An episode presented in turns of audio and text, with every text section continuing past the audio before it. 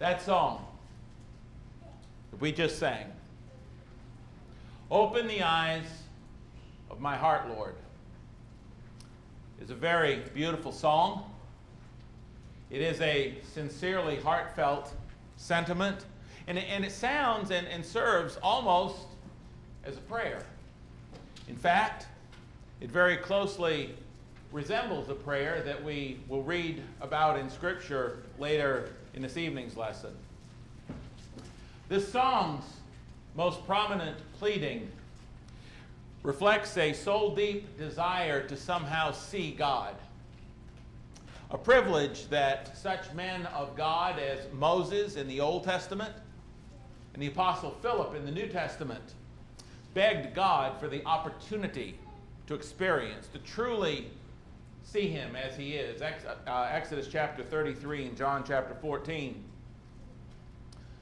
It's also a song that reminds us of another great man of God who was allowed to envision the glory and holiness of the Lord in Isaiah chapter 6. And I'm going to ask you to please turn there. We see a, a resemblance to this scripture in that song, as I say, of a man who actually was allowed to see or envision the glory and beauty and holiness of the Lord. In Isaiah chapter 6, begins in verse 1. In the year that King Uzziah died, I saw the Lord sitting on a throne, high and lifted up. Doesn't that sound like the song? High and lifted up. The train of his robe filled the temple. Above it stood seraphim. Each one had six wings. With two he covered his face, with two he covered his feet, and with two he flew. And one cried to another and said, Holy, holy, holy is the Lord of hosts. The whole earth is full of his glory. And the posts of the door were shaken by the voice of him who cried out, and the house was filled with smoke. So I said, Woe is me, for I am undone, because I am a man of unclean lips, and I, and I dwell in the midst of a people of unclean, li- un- unclean lips. For my eyes have seen the King, the Lord of hosts. Isaiah realized who he was in comparison to God. Nothing. Then one of the seraphim, verse 6, flew to me, having in his hand a live coal which he had taken from the tongs, taken with the tongs from the altar. And he touched my mouth with it and said, Behold, this has touched your lips. Your iniquity is taken away, and your sin purged. Reminds me of us and how the Lord has taken away our sins so that we are worthy to stand in his presence. Also, verse 8, I heard the voice of the Lord saying, Whom shall I send and who will go for us? And then I said, Here am I, send me. When you truly see the glory of the Lord, when you truly understand what the Lord is all about, and the Lord says, I need you to go, who's going to go? We'll say, I will go. I will. Send me, Lord. Please give me that privilege of serving one such as yourself. And verse 9, God said, Go and tell this people, keep on hearing, but do not understand. Keep on seeing, but do not perceive. Make the heart of this people dull and their eyes, uh, their ears heavy. Shut their eyes, lest they see with their eyes and hear with their ears and understand with their heart and return and be healed. Open the eyes of my heart, Lord, is a song that reminds us that we cannot afford to be blind to the person and the presence and the power of the Lord God Almighty in our lives either. Especially as we walk through some of the, the dark valleys, the despair filled valleys that we are sometimes forced to forge through on our journey home to heaven. Open the eyes of my heart, Lord is therefore a song that will serve as the introduction to both of our sermons today in, hope, in order to hopefully get our minds moving in that direction to help our eyes see just a little bit more clearly God's awesome power and God's presence and His providence in our lives, especially in our darkest hour. I'm going to do this with a little two part sermon mini series entitled Lord, open our eyes that we may see. What our world desperately needs today is to truly see Jesus. Just the same as they needed to see him during the days he walked the earth in the flesh, as well as every other day ever since and in between.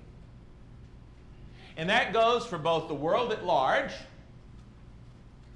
the religious world at large, and even a large number of us in the Lord's church today, as the troubles of this world sometimes seem like they are going to completely engulf and overwhelm and maybe even destroy us.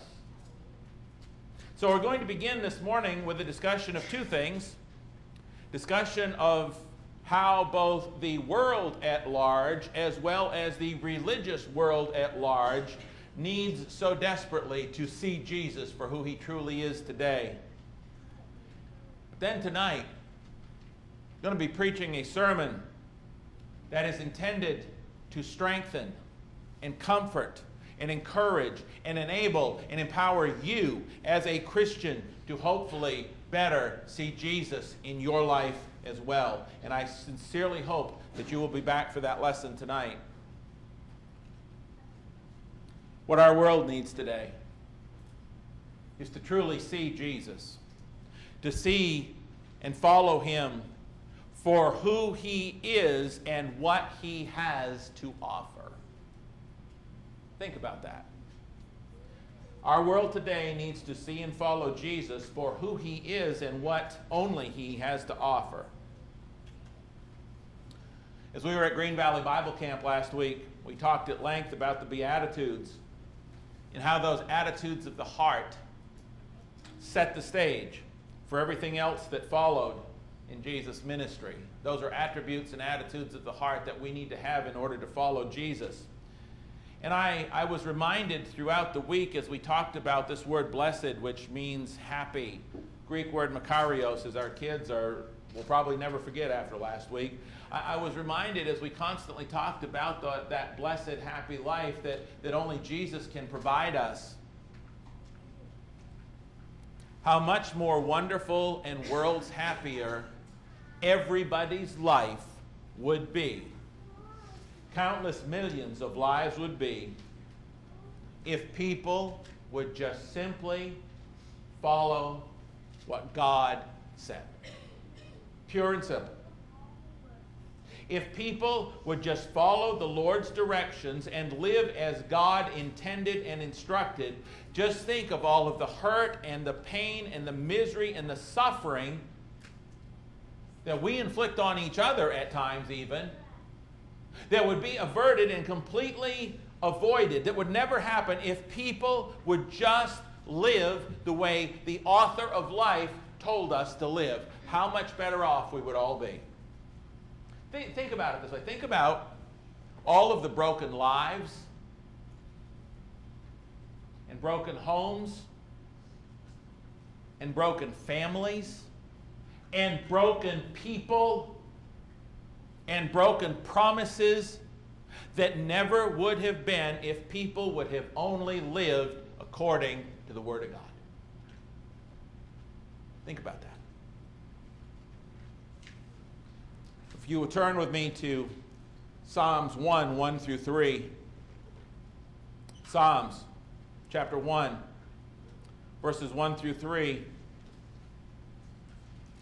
We will see this reflected this was a verse that was noted early on in our classes at Green Valley Bible Camp last year, tied to the blessings or the happiness found in the Sermon on the Mount for those who would do what uh, they are told there in the first 12 verses.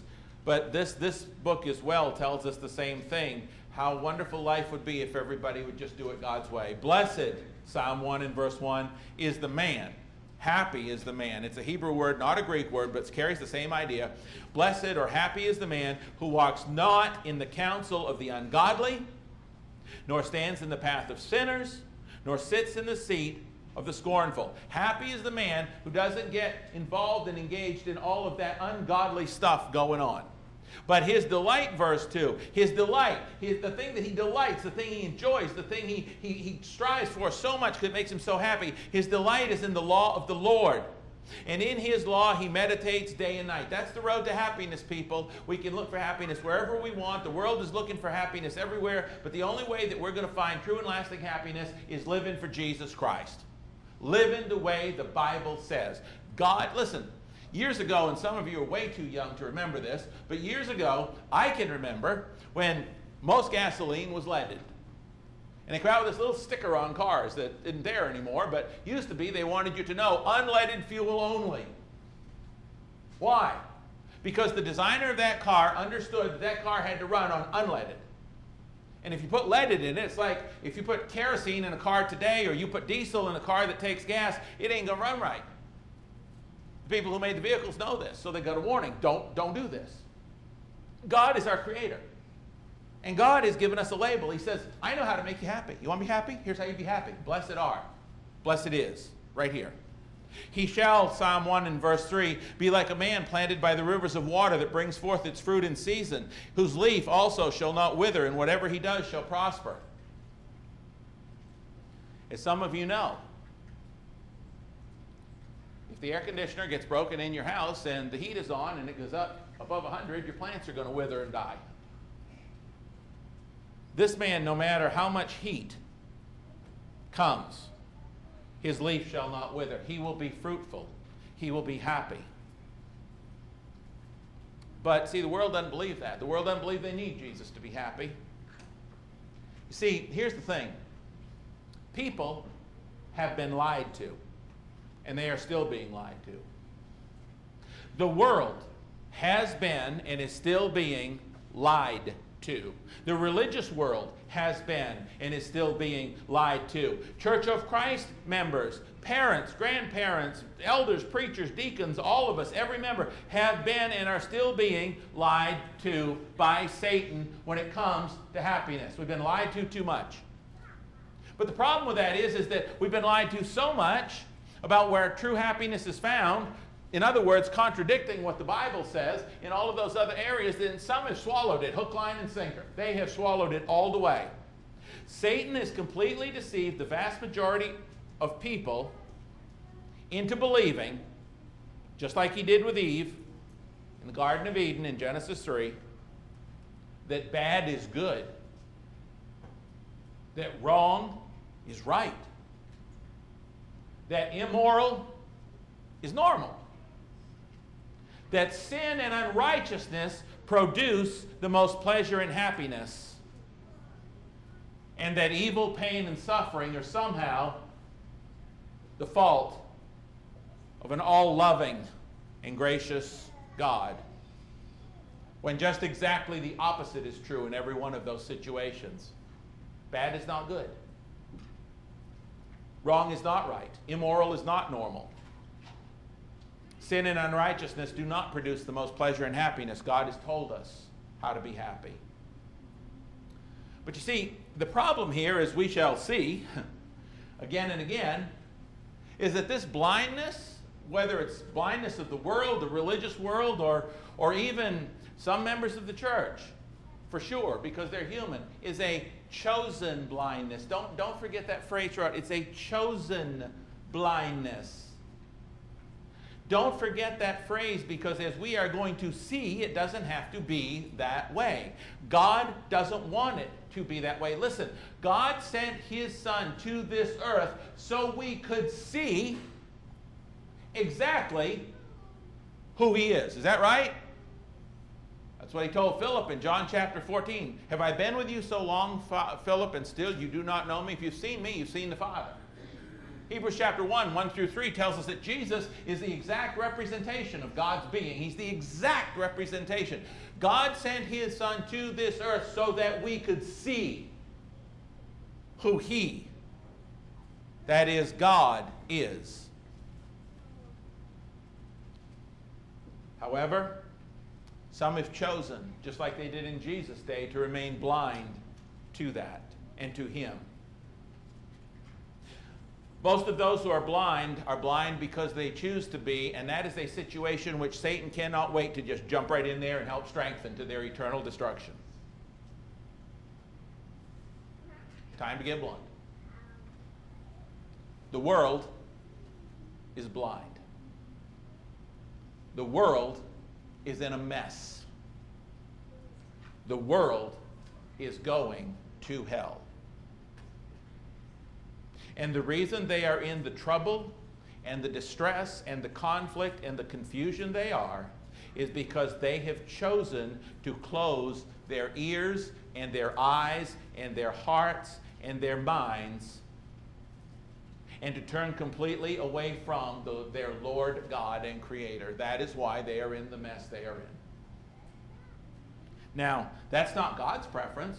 That's not God's preference for your life and mine. That's not God's preference for those He created. That's not God's preference for those He wants to spend eternity in heaven with Him. God's preference is that you live joyously. Why did Jesus say? What did Jesus say? I have come that they might have life and have it more abundantly. That's why He came. Last Sunday, we talked about the joy he had the night before he was crucified, even then, and he wanted his disciples to have it. God wants you happy. God's told you how to be happy. The reason the world is not happy, the reason there is so much killing and anger and frustration and chaos and confusion and, and heartache and broken people and broken lives is because they choose to be blind to the true source of happiness. That's it. That's the reason. See, God loves his creation so much that he will honor anybody's free will choice or decision to become and remain blind and wretched and miserable if that's what they want to do.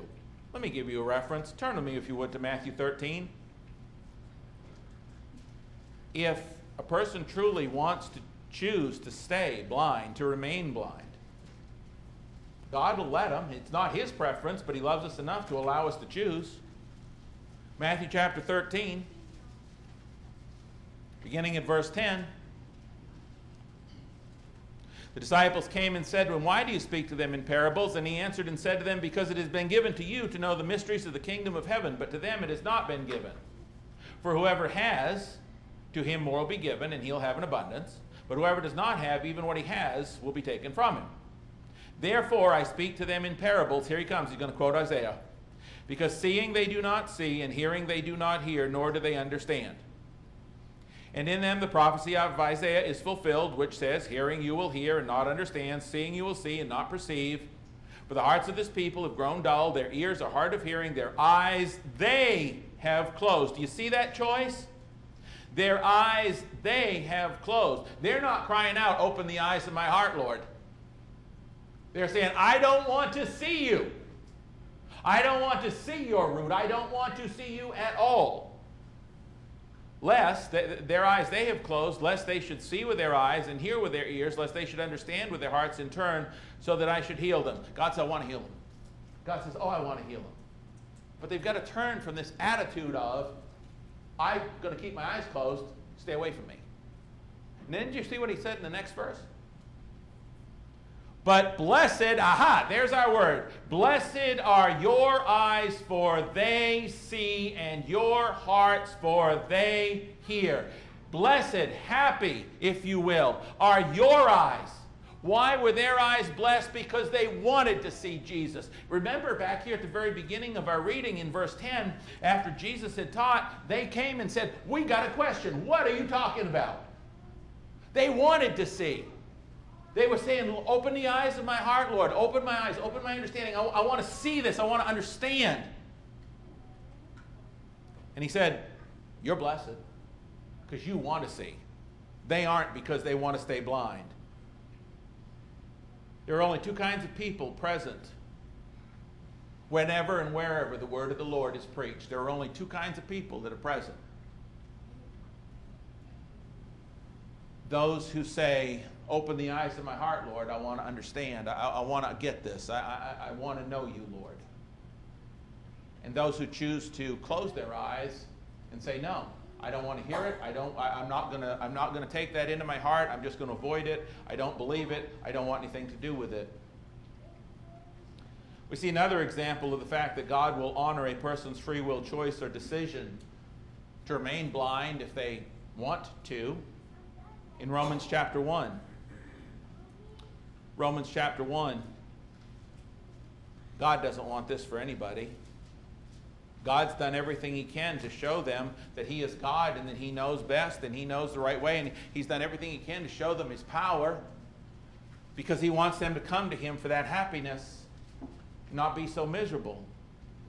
But the world are like these described here. Verse 18 of Romans 1 The wrath of God is revealed from heaven against all ungodliness and unrighteousness of men who suppress the truth. They don't want the truth in unrighteousness. Because what may be known of God is manifested in them, for God has shown it to them. For since the creation of the world, his invisible attributes are clearly seen, being understood by the things that are made, even his eternal power and Godhead, so that they are without excuse. God's shown them that he's there. Because although they knew God, they did not glorify him as God, nor were thankful, but became futile in their thoughts, and their foolish hearts were darkened. Professing to be wise, they became fools. Therefore, God says, okay, I've shown you who I am. I have everything you'll ever need. I've shown you my power. You can see it all around you. But you're suppressing that truth. And, and because you don't want anything to do with me and, and the happiness that I have to give you, then I'm going to let you have your way. Therefore, verse 24, God gave them up to uncleanness. And he goes down through this, this list of sins. Verse 26, for this reason, God gave them up to vile passions because down here in verse 28, and even as they did not like to retain God in their knowledge, God gave them over to a debased mind to do those things which are not fitting. They didn't want anything to do with, the, with God and the happiness he had to offer, so he said, okay, if you're not going to listen, then, then have it your way. And he gave them over to this debased mind. And so they, they, if they're not filled with the happiness of God and they're not filled with obedience and humility and faithfulness and all of those things, then they're filled with all unrighteousness sexual immorality, wickedness, covetous, maliciousness, full of envy, murder, strife, deceit, evil mindedness. They're whisperers, backbiters, haters of God, violent, proud, boasters. These people have got to be miserable, don't they? Read that list. These are miserable people. Can you be, imagine being filled with all this unrighteousness and hatred and evil and anger? They got to be absolutely miserable. They have got to be some of the most miserable people on the planet. How would you like these guys for friends? See, if they didn't want to come to God for the peace and the fulfillment and happiness, what, what the world needs is to see Jesus. Not to close their eyes and their minds to Him, because otherwise they're, verse 31 as well, undiscerning, untrustworthy, unloving, unforgiving, unmerciful, who knowing the righteous judgment of God, that those who practice such things are deserving death, not only do they do the same, but approve of those practice them. Not only do they practice them, but they approve of others practicing them in our world today. We know that laws are being made that actually approve of, of some of those things. And, and we would notice Psalm chapter 2. In Psalm chapter 2, God says, You can't live like that and make rules you leaders of you countries and, and make rules and laws which condone this. You, you can't do it. The world needs to see Jesus. The world needs to read Psalm 2. Why do the nations rage and the people plot a vain thing? Kings of the earth set themselves and the rulers take counsel together against the Lord and against his anointed, saying, Let us break their bonds in pieces and cast away their cords from us rulers of nations are saying we're not going to listen to God. We're going to stay blind to God. We don't care what God says. We're going to we're to promote sin. We're going to okay sin. We're going to legalize all of these things that's not in accordance with the word of God. They're they're seeking to break the bonds with God and it says in verse 4 God laughs at them. He shall, verse 5, speak to them in his wrath and distress them in his deep displeasure. Yet I have set my king on my holy hill of Zion. God says, Tell you what, you, you try this all you want, but I just, I, you guys are pathetic. Uh, he laughs at them because he said, I have a king, and you better listen, and you better open your eyes, and you better listen to my king. His king, obviously, being his son, Jesus Christ. And we read, beginning in verse 12, Now therefore, Be wise, O kings. Hey, all you kings of the earth that want to that want to break the bonds with the Bible and what God says, and you want to move away from everything He said, and you want to, you want to legalize all this stuff that, that God says don't do because it's sin. Be wise, be instructed, you judges of the earth. God is so good, He seeks to warn them again and again. What does He warn them of? Verse 11 Serve the Lord with fear and rejoice with trembling. Kiss the Son. You better love Jesus lest he be angry and you perish in the way when his wrath is kindled but a little. But then look at the next line. Here we go again. Despite all of that, despite the nations plotting and scheming, despite them trying to break away from God's instruction, despite them not loving God and, and, and trying to, to do what He wants, closing their eyes to the truth of God's Word, and, and they're going to perish and face His anger. Look at the contrast. Blessed are all of those who put their trust in Him. What's the word blessed mean? Happy. Happy, despite all of that that's going on. By contrast, happy are those who put their trust in. I am so glad to be a Christian. I am so grateful to God, not only for the blood of His Son, obviously that, but for His Word. In His Word, He tells me how to be happy. The world needs to open their eyes to the King of Kings and the Lord of Lords, lest they perish and all it's going to take is his wrath to be kindled a little. Just a little. Don't take a whole lot for God to destroy. Those who choose to remain blind to God remain blind to the joyful life that obedience to his word provides. And as I said, they're some of the most wretched and miserable and joyless people on the planet living lives that are, according to Titus chapter 3 and verse 3, foolish, disobedient, deceived, serving various lusts and pleasures, living in malice and envy, hateful, and hating one another. That's Titus 3 3. That's what they live in. Hateful and hating each other. What a miserable way to live. What an ugly day to day existence. The Bible says in Titus 3 3 that that's what they live in. Why? Because the one route to true peace and happiness. They close their eyes to and they want nothing to do with it. And you see, God doesn't want those who are His, His people.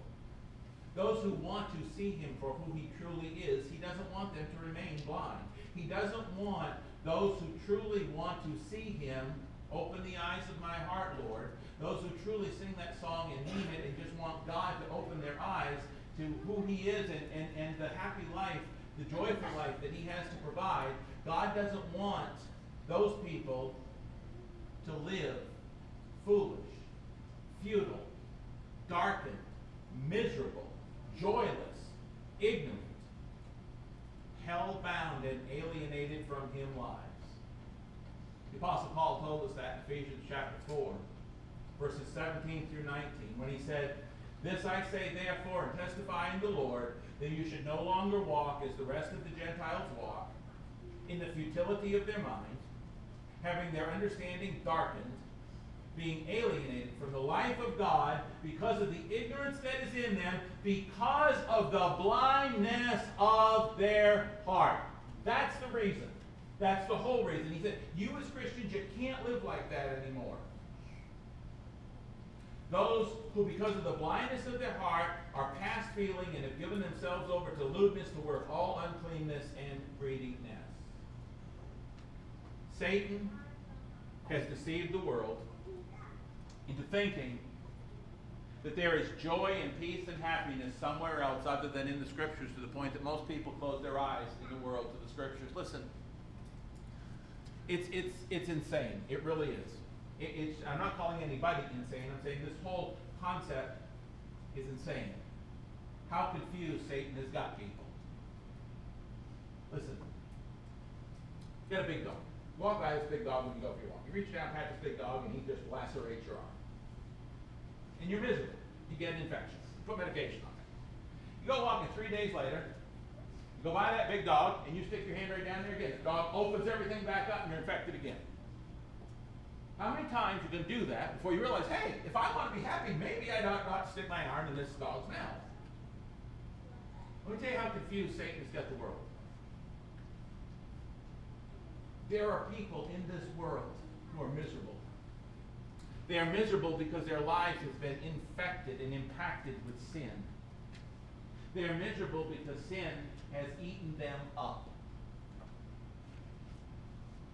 And they're looking for any kind of relief. They're looking for joy and happiness. So where do they look for it? They go right back to the same dog that bit them before and let him bite them again and again and again and again and again and again and again and again and again and again and again. That's insane. What's the definition of insanity? Doing the same thing over and over again, expecting different results. But you know people in the world that do this, brethren.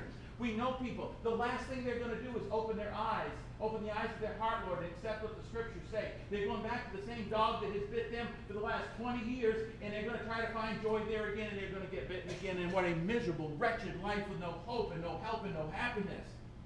That is how blind and deceived Satan has got this world, and it is up to us to help set them free. Second Timothy, read it with me, please. Turn there and follow along. Second Timothy, look, look at what it says. Second Timothy chapter 2, verse 24. And a servant of the Lord must not quarrel, but be gentle to all, able to teach, patient, in humility, correcting those who are in opposition, if God perhaps will grant them repentance, so that they may know the truth, that they may come to their senses and escape the snare of the devil, having been taken captive by him to do his will. It is up to us to try to shine the light of the gospel. Maybe we need to shine it just a little at a time. We can't put a floodlight on somebody and think they're being interrogated.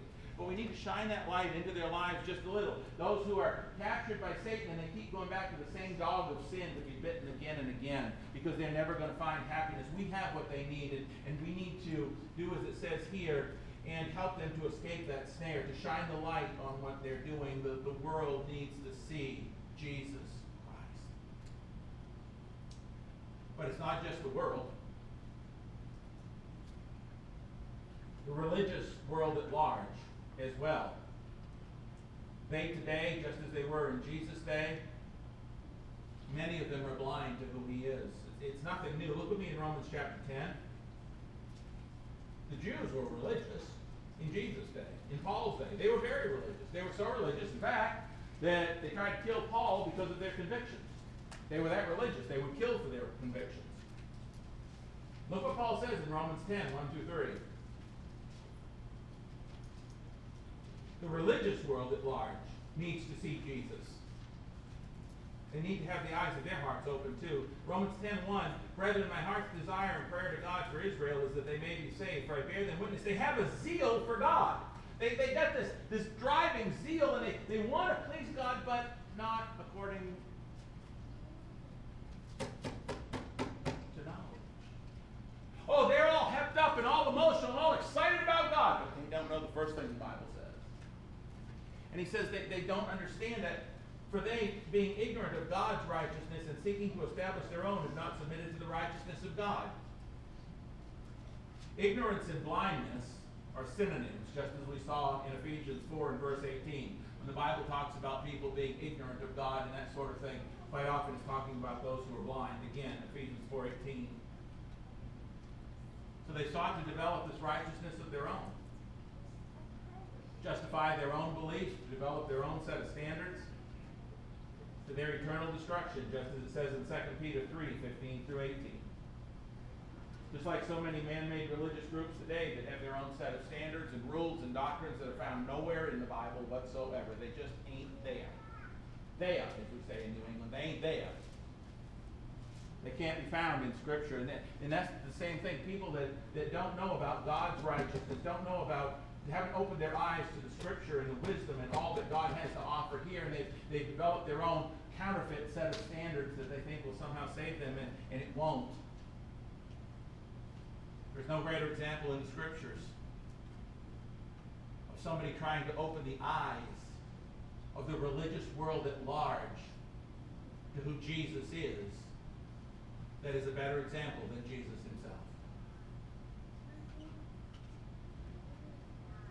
Jesus in his day, the sinless, perfect, pure teacher, the teacher who was the master teacher. He's called teacher in the, in the four Gospels more than any other title.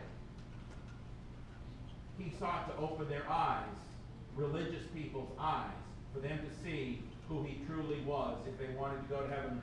Many examples. Let me give you one. Turn with me to John 9. John 9, oh, how he tried to open their eyes. Religious people's. John chapter 9, we know the story well. He heals the boy born blind. There's quite a process that, that we read about there. The whole chapter is about that. And the Pharisees have an absolute fit and blow a gasket about it, calling his parents. The parents said, He's of age, let him tell you. They call the boy back in. Love the boy's answer, different sermon for different time. But anyway, at the end of this, down in verse 40, start verse 39 actually. Jesus said, For judgment I have come into this world, that those who do not see may see, and that those who see may be made blind. Then some of the Pharisees who were with him heard these words and said to him, Are we blind also? Jesus said that if you were blind, you would have no sin. But now you say, We see, therefore your sin remains. What's Jesus' point? Jesus said, Look, if you were truly blind to what's going on, if you really couldn't see at all what's going on, what I've done, and who I am by the signs that I've performed, if you really couldn't see that at all, that'd be one thing. But since you say that you've got it all figured out, that, that you see, that you know who God is, and, and all of these things, therefore your blindness remains, because you haven't got a clue. Because God's standing right in front of you, and you don't recognize him for who he is. The Pharisees needed their eyes, the eyes of their hearts, opened to who Jesus was. These strongly, strongly devoted religious people had no clue who Jesus was. No clue. Jesus sought to open the eyes of the blind religious people of his day time and again, telling them things like he does in Luke 6:46, where he says, Why do you call me Lord, Lord, and not do the things I say? Why do you call me your Lord, and, and, which means boss, and not let me be boss? He's trying to open their eyes. Jesus, Matthew 22, verse 29, according to the English Standard Version, told a group of highly religious people, You are wrong because you know neither the Scriptures nor the power of God. That won't get you brownie points in today's society, in the religious world. You're wrong. You don't know what the Bible says. That's what Jesus told them. You are wrong, knowing neither the Scriptures nor the power of God. Jesus Christ, the sinless Lamb of God, said, You're wrong because you don't know the Bible to a religious group. How many times did Jesus use the phrase in his ministry, Have you not read? Have you not read? To religious people. It's like, what are you doing? In, if I may put it in my terms, what are you doing in services? Haven't you read? They'd ask the question, well, don't you know, haven't you read where it says this in your Bible? My paraphrase. To highly religious people. Matter of fact, in Matthew 23, 16 through 26, Jesus calls the highly religious scribes and Pharisees blind guides twice, blind fools twice, and blind Pharisee once. The Pharisees were the religious group. They were the ones. They were at the top of the religious food chain. And Jesus says, You're blind. You're blind fools. You're blind guides, blind Pharisee. And Jesus didn't just call that particular religious group blind privately. Listen, Jesus made sure that everybody around him knew that that religious group was blind. So that others would not fall into that same trap and be led astray by them and their doctrines. For example, in Matthew 15, 12 through 14, Jesus warned his disciples what would happen to those who followed the teachings of that particular religious group or that fell under their influence. Listen to what he says. Then his disciples came and said to him, Do you know that the Pharisees were offended when they heard this saying? But he answered and said, Every plant which my heavenly Father has not planted will be uprooted. Let them alone. They, who's the they? The Pharisees, that religious group. They are blind leaders of the blind, and if the blind leads the blind, both will fall into the ditch. Jesus didn't just tell them this to their face in Matthew 23. Jesus told his disciples, in fact, we just got done with a phenomenal week at Green Valley Bible. And the lessons there were on the Beatitudes, as we all know. Very first recorded words of God that we have after a 400 year prophetic silence. Once again, I would remind us of what the entire theme of the Sermon on the Mount was. Remember, and I told you this last week, you again. Told kids down there at camp, you again. The entire theme of the Sermon on the Mount is in Matthew 5 and verse 20, where Jesus said, Unless your righteousness surpasses that of the scribes and the Pharisees, you shall by no means enter the kingdom. Everything before that leads up to it when Jesus is explaining, and everything after that is an illustration of it. That is the pinnacle, the theme, the topic, the crux, the epitome, point he's trying to make with the whole Sermon on the Mount. They do this, but you do this. They do this, but you do this. As a matter of fact, how many times do we find, I'll tell you how many times. In Matthew 5, five times we find the phrase, you have heard that it was said, and but I say to you. Jesus' whole point in, in Matthew 5, you've heard, unless your righteousness surpasses that of scribes and Pharisees, you won't go to heaven. Now, you've heard them say this. You've heard it said. He's talking about what they teach. He's talking about how they live. You've heard it said, but that ain't right. Or, as Jesus said, but I say to you, this is the way it needs to be done. Because they're wrong. They're, in their giving, in their praying, they're wrong. And here's the thing. Who was there at the Sermon on the Mount? It was open to the public. With a lot of disciples, a lot of people there. Don't miss this about the Sermon on the Mount. In that sermon, Jesus' whole point was to warn anybody and everybody who would listen about the teachings of this particular religious group, the scribes and the Pharisees, and why they were wrong, and what God intended instead.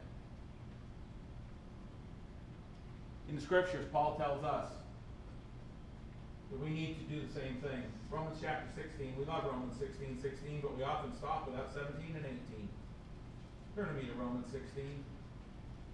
You see, the religious world of Jesus' day needed their eyes open to who he was. The Pharisees in particular. Boy, did he try. They had their eyes down and locked tight. Paul says in Romans chapter 16, following, we're familiar with verse 16. Greet one another with a holy kiss. The churches of Christ greet you. By the way, that's the point I try to make to people is if you're looking for the churches of Christ, don't just look in the phone book like most other churches. Look in the Bible. There it is. But then he goes on to say this. Now I urge you, brethren, note those who cause divisions and offenses contrary to the doctrine which you have learned, and avoid them. For those who are such of such do not serve our Lord Jesus, but their own belly, and by smooth words and flattering speech deceive the hearts of the simple. Were there religious people in Paul's day that taught things different than what the Bible said? Yes. What did Paul say to do? Paul said, note them, mark them, your version may say. List them, and avoid them. Stay away from them. Because they're not serving God, they're serving their own pride. Yes, the world as well as the religious world at large, both need so desperately today to open the eyes of their heart and their ears and their minds who Jesus really is Lord, Master, King of Kings, Lord of Lords, Son of the living God. They need to open their eyes to the fact that He is the answer to what ails them, that He is the solution to their problems, and that He alone is the source of never ending joy. Jesus and Jesus alone. And people in the world as well as the religious world at large need their eyes open to that. And they need their eyes open to the fact that He is King. And you don't run off and do whatever you want when the King says you do it this way. Would that solve a lot of problems in the religious world, you think? Everybody just open the Bible and say, He's king, I'm not. I'm going to do it His way. Would that take care of a lot of things, you think? Take care of everything. But they don't have their eyes open to who He truly is. Some think, he, well, he's this nice guy, and yeah, and he, lived, and he had these good things to say, and, I believe He's the Son of God. And then they go off and live like, like He never existed. Yeah, I believe He's the King of Kings and the Lord of Lords. And then they run off and they do the exact opposite of what He said. Why do you call me Lord, Lord, and not do what I say? Jesus, I, I can almost picture Jesus scratching his head and he says that in my mind. Well, why do you do that?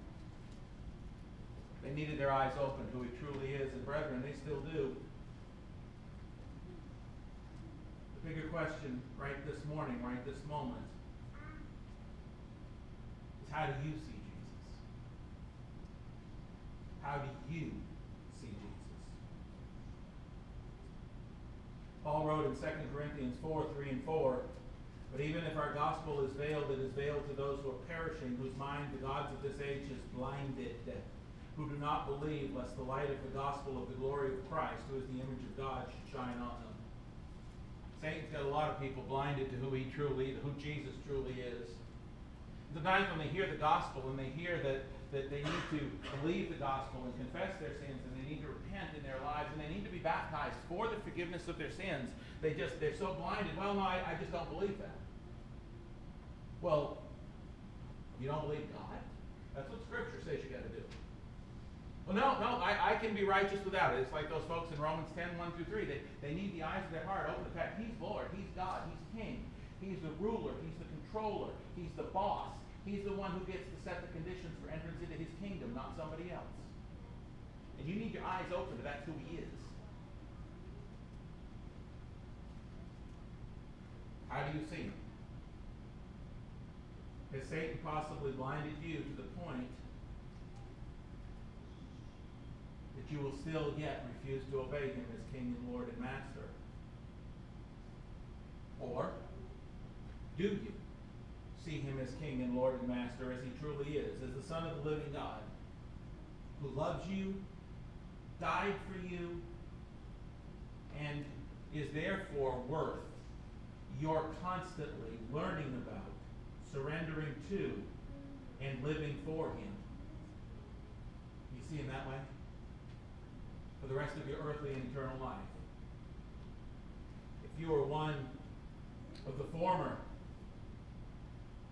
that to this point, somehow Satan has blinded you to the fact that you need to repent and be baptized for the forgiveness of your sins.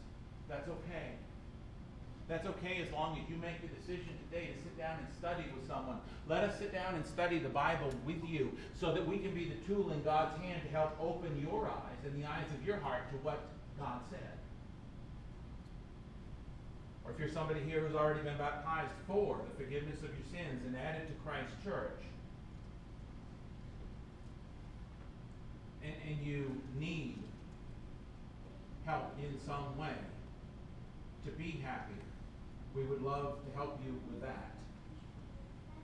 There's no better time to have the eyes of your heart open than right now. Because you know what's going to happen. You know what's going to happen when you leave here, Matthew chapter 13, parable of the sower. You know what's going to happen. You say, well, I'll just wait. Satan comes along and snatches the word that was sown in your heart. That's what the Bible says. Don't let him do that. Hasn't Satan beaten you up enough? Don't let him steal what you've heard this morning. You need the eyes of your heart open for Bible study, for the prayers of the church, or if you're just ready this morning to be baptized into Christ for the forgiveness of your sins. Let us know as we stand and sing.